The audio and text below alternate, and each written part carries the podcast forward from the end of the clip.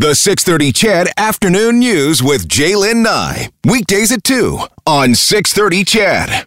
All right, switching gears here, the Zebra Child Protection Center has a new CEO, and she joins the team as numbers show that last year, the Zebra Center supported 2,844 children and youth who experienced abuse. That's a 20% increase from 2019. Emmy Stuebing is the new CEO. She joins us this afternoon along with Brooklyn Alcock, the Director of Justice Partnerships and Supports at the Zebra Child Protection Center. Emmy, Brooklyn, welcome to the show. Thank you. It's a pleasure to be here. Emmy, first off, congratulations on the job. Some big shoes to fill at the Child Protection Center. Tell us about why you saw this as the next step in your career. Well, thank you. I've got to say, I'm so excited and proud to get to join this herd at the Zebra Center. I have spent my entire career, over 20 years, working for great nonprofit organizations in the Edmonton area. Everything ranging from Fort Edmonton, the Alberta Cancer Foundation. Most recently, I've been with Edmonton Public Schools leading their... Yep. Okay. But the Zebra Center has been... It's been something I've been watching since it started, actually, and almost 20 years ago. And it's just a great cause. It makes a real difference in the lives of children and youth. And I love their approach that it's kind of a one-stop shop, so in a child-friendly way to help children who, as they navigate through the whole system and process of everything from sharing their story of abuse to the investigation, the judicial process, and then ultimately healing. So it's an important cause, and I'm just so proud to be part of it. Emmy, how overwhelmed or how big of a challenge when you look at these numbers, the numbers from last year, that 20% increase? I mean, I'd like to think that, people are reporting it more, but we also know that the pandemic is creating a lot of issues as well. Tackling those numbers and continuing to do that work that the Zebra Center does. I mean, that's got to be a little daunting at the best. It is. It is. Well, it's a challenge, but I strongly believe that the team is equipped to manage this. We have very experienced, very compassionate people on the team, both just with the Zebra team as well as with all the partners that work in the center as well, from police, children's services. There's various partners. So I really trust that this is, like, we've got the best of the best working there, and they're in a position to give the best care and guidance and support to children and youth as they're navigating, and their families as they're navigating through this.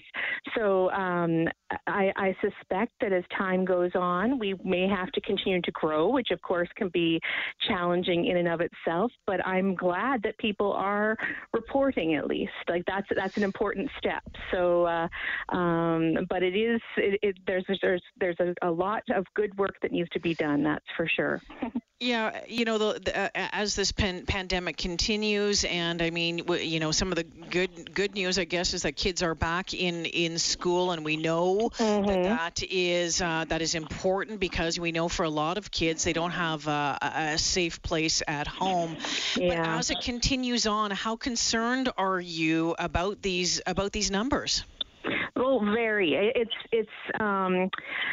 It is concerning that numbers continue to grow. I mean, as I said, it's good that people are reporting, and that's very important. We count on, if people don't report, these poor children could go unhelped, and that's heartbreaking. And so I'm glad people are reporting, but I know that there's added concerns even through the pandemic with things with abuse relating to online issues, as more children are online, and being sort of lured in that way, but also being at home and, as you said, being in potentially unsafe situations and needing some help. So it's absolutely concerning, but thanks to the community for continuing to report on this. That's so important. I think we've got Brooklyn on the line now. Hey, Brooklyn. She's the Director of Justice Partnerships and Supports at the Zebra Child Protection Center. Brooklyn, thanks for joining me and Emmy this afternoon. Really appreciate it. Wanted to talk to you a little bit. When we look at some of these numbers, you know, in 2020, the Zebra Center supported 2,844 children and youth who experienced abuse, a 20% increase from 2019. When we talk about supporting them, what does that mean? What does that look like at the center? Yeah, so our support at the Zebra Center includes a whole continuum of support. So we support right from the get-go when that child comes in for a forensic interview, and we continue that support throughout. So that includes care calls, emotional support, information provided, court updates, mental health referrals, and then, of course, support when they have to navigate the criminal justice system. So the Zebra Center kind of supports from the initial until the very end of whatever a file may look like. When you look at these numbers, and I mean, there was, you know, talk at the beginning of the pandemic, March, April, there was a lot of concern that the numbers would be going up, the child abuse cases would be going up. I mean, when we're looking at a 20% increase from 2019, my gosh, Brooklyn, what is that telling you? Yeah, so it's definitely a big increase. We do see an increase year over year, but yes, it definitely is significant, especially considering the pandemic and less resources, less staff on site, and we still had more children walk through our doors. So definitely a huge increase. I think we have worked really hard to increase our outreach and the community's knowledge about child abuse and reporting, and I think people are understanding their legal and moral obligation to report child abuse. So I don't think more children are experiencing abuse necessarily. It's just that people are becoming more educated on reporting, which is extremely important. So I think that is why we are seeing our numbers increase year over year, which is good that the community is doing that and understands.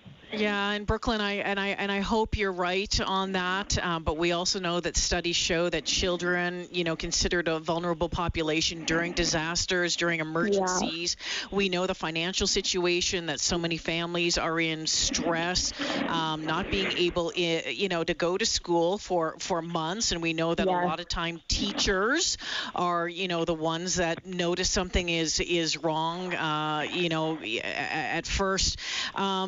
You know, when we look at numbers of sexual abuse as well, I was reading more that there was even more cases, and this was nationally, but severe sexual abuse cases are on the rise as well. Has that been identified in the numbers here at all, Brooklyn? Yeah, so we definitely, sexual assault is for sure the highest percentage of files that we support. So about 58% of our files that get referred are for sexual abuse. That number has stayed pretty consistent. It hasn't been largely increased over the years, but definitely that is the highest number that we do support. It's kind of the bulk of our files. So when you're talking about these numbers, and you talk about the you know, almost 1,400 forensic interviews which were done last year, how has the pandemic impacted the way that you do these? Because I know you bring kids in, they're in a safe spot in a comfortable room, you know, surrounded by, you know, all of the good stuff at the Zebra Center. How have you had to change that? Yeah, so the one thing that has been amazing is that we never had to close our doors. We stayed open throughout the pandemic and continued to support children, youth, and families, but definitely has affected the center. Obviously, we had to lean more towards online platforms to connect with coworkers and other partners. We did have to limit our footprint at the Zebra Center, so we had less staff on site, but our support for the families has never changed, which has been amazing. So we're still there to provide that support. They still have the comfortable room to wait in. They still get all the same supports throughout the entire process.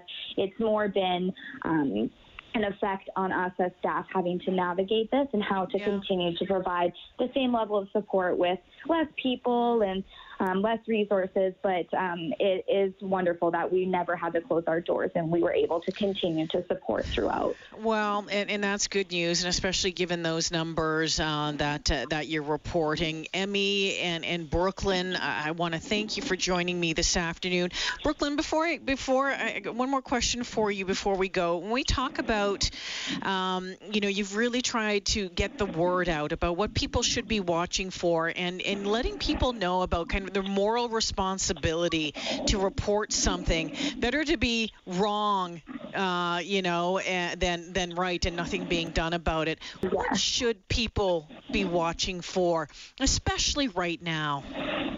Yeah, so I think it's having those conversations with your children and talking about safety and boundaries, and that if something doesn't feel right, to say something. And just as community members, if there's any suspicion at all that a child is being abused, it's better to report. Like you said, best case scenario, you're wrong. But under the Child Abuse Family Enhancement Act, anyone has reasonable and probable grounds to believe that a child is being sexually, physically, or emotionally abused has the obligation to file a report. So it's one of those things that if something doesn't feel right, it's better to just make that report and really just be conscious of what you're seeing. But most importantly, having those conversations with your children about boundaries and safety and all of that. So there's lots of different reports. Oh, sorry, go ahead. No, someone just texted, well, maybe everyone could start by keeping rapists in jail. And okay, I would agree with that in part, but I think it's important to note that,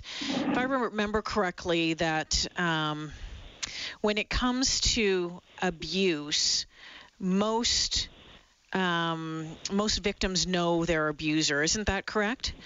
Yeah, about 86% of the children and youth that we support know their offenders. So, I mean, stranger danger is super important to talk about, but obviously the stats show that it usually is someone that the child knows. So that's why building those conversations with your child and talking about safe people and boundaries is really important. So they know, and if you have that relationship, then your child can feel comfortable to come forward and disclose, and then that caregiver or that adult can report that. Well, you know what, Emmy and Brooklyn, you do, and your team at the Zebra Center does such amazing work in the community, and we are so very thankful that you're there. I wish someday that we don't have to have you guys there anymore. I mean, that would be the ideal, but we are so thankful that you are there doing the tough work that you do. And I look forward when we can get back out and do some fundraising, maybe back on Ladies on the Green and that sort of thing in the very near future, and get to see the therapy dogs and get to hear firsthand from the people, the youngsters that you've helped. Thank you so much for joining me this afternoon, and we'll continue to get the word out about the work that you do and really how busy, unfortunately, that you all are. Thank you so much. Emmy, congratulations on the new job. We'll be talking to you in the future. Thank you very much. Have a great day, and thank you again. Take care. Emmy Stuebing, the new CEO of the Zebra Child Protection Center. Brooklyn Alcock, the Director of Justice Partnerships and Supports at the Zebra Child Protection Center. There has been concern over the past year about the number of child abuse cases, and there's been concerns raised by experts and doctors and you name it, saying, oh my gosh, excuse me, that when kids who can't get out of the homes, when they don't have a safe place to go, and oftentimes that safe place has been school, when that hasn't been an option, there was a real concern there about what that would mean. When you look at the numbers, again, this 20% increase from 2019 last year, 2019 to 2020, that's a big jump. They are optimistic that it's because more people are reporting, and that is good news, that more people are reporting. But geez, boy, oh boy, those numbers are still absolutely staggering.